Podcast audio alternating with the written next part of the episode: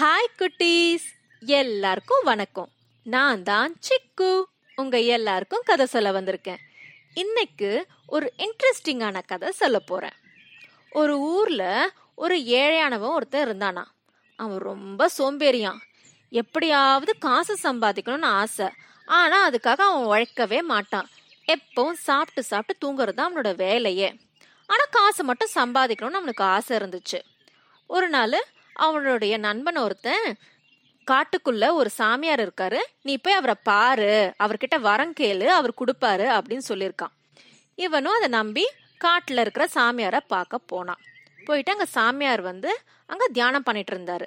அந்த சாமியார் முன்னாடி கை கூப்பி நின்று குருஜி எனக்கு நிறைய காசு சம்பாதிக்கணும். நான் ரொம்ப ஏழை. ஆனா அதுக்காக நான் உழைக்கலாம் மாட்டேன்ப்பா. ஏன்னா நான் எனக்கு ரொம்ப டயர்ட் ஆயிடும். ஆனா காசு மட்டும் எனக்கு வரணும் அப்படின்னு சொன்னான்.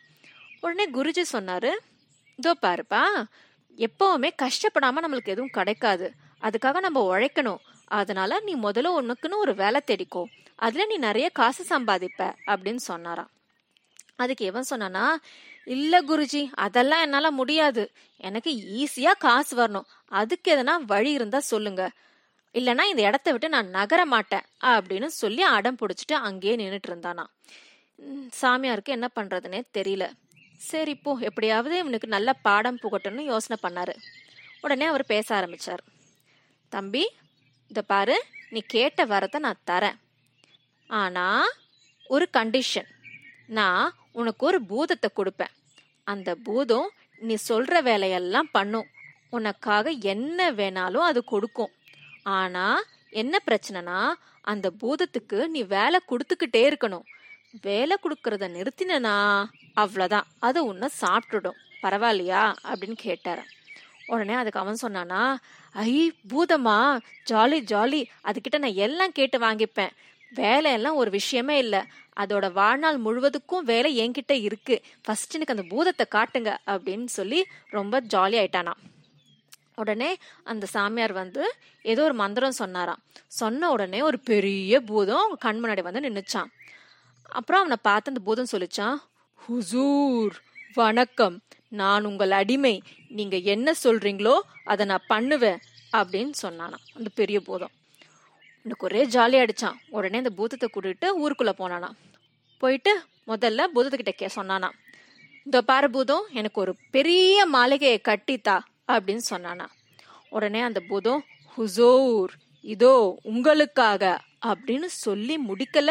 அதுக்குள்ள ஒரு பெரிய மாளிகை அங்க உருவாகி நின்றுட்டு இருந்துச்சான் இவனுக்கு ஒரே ஆச்சரியமா போயிடுச்சான் சே இவ்வளோ சீக்கிரமா இவ்வளோ பெரிய மாளிகை கட்டுச்சு இந்த பூதம் அப்படின்னு நினைச்சிட்டு சரி இந்த பாரு பூதமே எனக்கு நிறைய நகைகள் பணம் அப்புறம் தங்க ஆபரணங்கள் எல்லாம் கொண்டு வா அப்படின்னு சொல்லிச்சான்.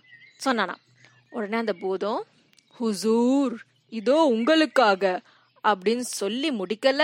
அதுக்குள்ள அந்த மாளிகை ஃபுல்லா எல்லா விலை உயர்ந்த பொருட்களோட நிரம்பி வழிஞ்சிட்டு இருந்துச்சான் எனக்கு ரொம்ப ஷாக் ஆயிடுச்சான் என்னடா இது? என்ன சொன்னாலும் இந்த பூதம் இவ்வளோ சீக்கிரமா பண்ணிடுது அப்படின்னு நினச்சிக்கிட்டு நிறைய வேலைகள் கொடுத்தாலாம் எல்லாத்தையும் அந்த பூதம் நொடியில பண்ணி முடிச்சிருச்சான் உனக்கு என்ன பண்றதே தெரியலையா? முழிச்சிட்டு இருந்தானா? உடனே அந்த பூதம் சொல்லிச்சான் ஹுசூர் எனக்கு வேலை கொடுங்க. இல்லைன்னா நான் உங்களை சாப்பிட்டுருவேன் அப்படின்னு சொல்லிச்சான் இவனுக்கு என்ன பண்றதுனே தெரியல.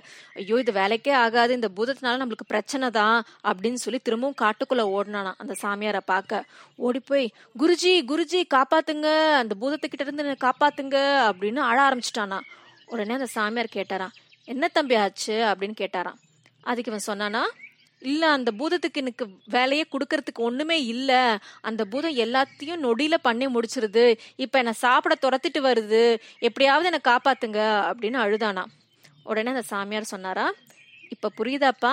எப்பவுமே குறுக்கு வழியில நம்ம பணம் சம்பாதிக்கணும்னு நினைக்க கூடாது. நேர் வழியில தான் நம்ம போகணும் அப்படின்னு சொன்னாரா அதுக்கு இவன் சொன்னானா கண்டிப்பா இனிமே நான் இந்த மாதிரி எண்ணமே எனக்கு தோன்றாது. எப்படியாவது அந்த பூதத்துக்கிட்ட இருந்து என்னை காப்பாத்துங்க அப்படின்னு சொல்லி கெஞ்சினானா உடனே அந்த சாமியார் என்ன சொன்னாரா? இதோ இந்தா இந்த நாயை அந்த பூதத்துக்கிட்ட கொடுத்து இதோட வாலை நிமித்த சொல்லு அப்படின்னு சொன்னாரா.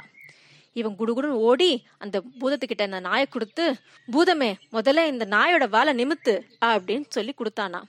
உடனே அந்த பூதமும் ஒரு இடத்துல உட்காந்துக்கிட்டு இது என்னது ஒரு சின்ன வேலை தானே அப்படின்னு நினச்சிக்கிட்டு நாயோட வாலை நிமித்த ட்ரை பண்ணிச்சான். நிமித்துச்சான் வால் திரும்பவும் சுருண்டுடுச்சான். நாயோட வாலை நிமித்துச்சான் திரும்பவும் சுருண்டுடுச்சான். இப்படி அதை நிமித்த நிமித்த நாயோட வால் திரும்பவும் சுருண்டுட்டே இருந்துச்சான். பாவம் அந்த பூதத்துக்கு தெரியல நாயோட வலை என்னைக்கும் நிமித்த முடியாதுன்னு. அது பாட்டுக்கு அந்த வேலையை திரும்ப திரும்ப திரும்ப பண்ணிட்டு இருந்துச்சான். இவனும் எஸ்கேப் ஆயிட்டான். அன்னில கஷ்டப்பட்டு அவன் உழைச்சு அவனுடைய காசை அவனே சம்பாதிச்சுக்கிட்டான். புரியுதா குட்டீஸ்? என்னைக்கும் ஷார்ட்கட்டே கிடையாது. எது ஒன்றும் நம்ம வந்து சம்பா சம்பாதிக்கணுமோ இல்லை ஒன்று அடையணுமோ ஷார்ட்கட்டாகவே நம்ம திங்க் பண்ணக்கூடாது. எப்பவும் நேர்வழியில் தான் போகணும். புரியுதா? அதுக்கப்புறம் அடுத்த வாட்டி நீங்கள் நாயை பார்க்கும்போது அதோட வாலை பாருங்கள் நீட்டுட்டு இருக்கா சுருண்டுட்டு இருக்கான்னு மோஸ்ட்லி எல்லாரோட நாயோட வாலும் சுருண்டு தான் இருக்கும். அதுக்காக போய் நிமித்த ட்ரை பண்ணாதீங்க. என்னைக்கும் நாய் வால் நிமிராது. ஓகே குட்டீஸ். உங்கள் எல்லாருக்கும் இந்த கதை பிடிச்சிருக்கும்னு நினைக்கிறேன். இது போல ஒரு சூப்பரான கதையோட அடுத்த வாட்டி உங்களை சந்திக்கிறேன். பாய்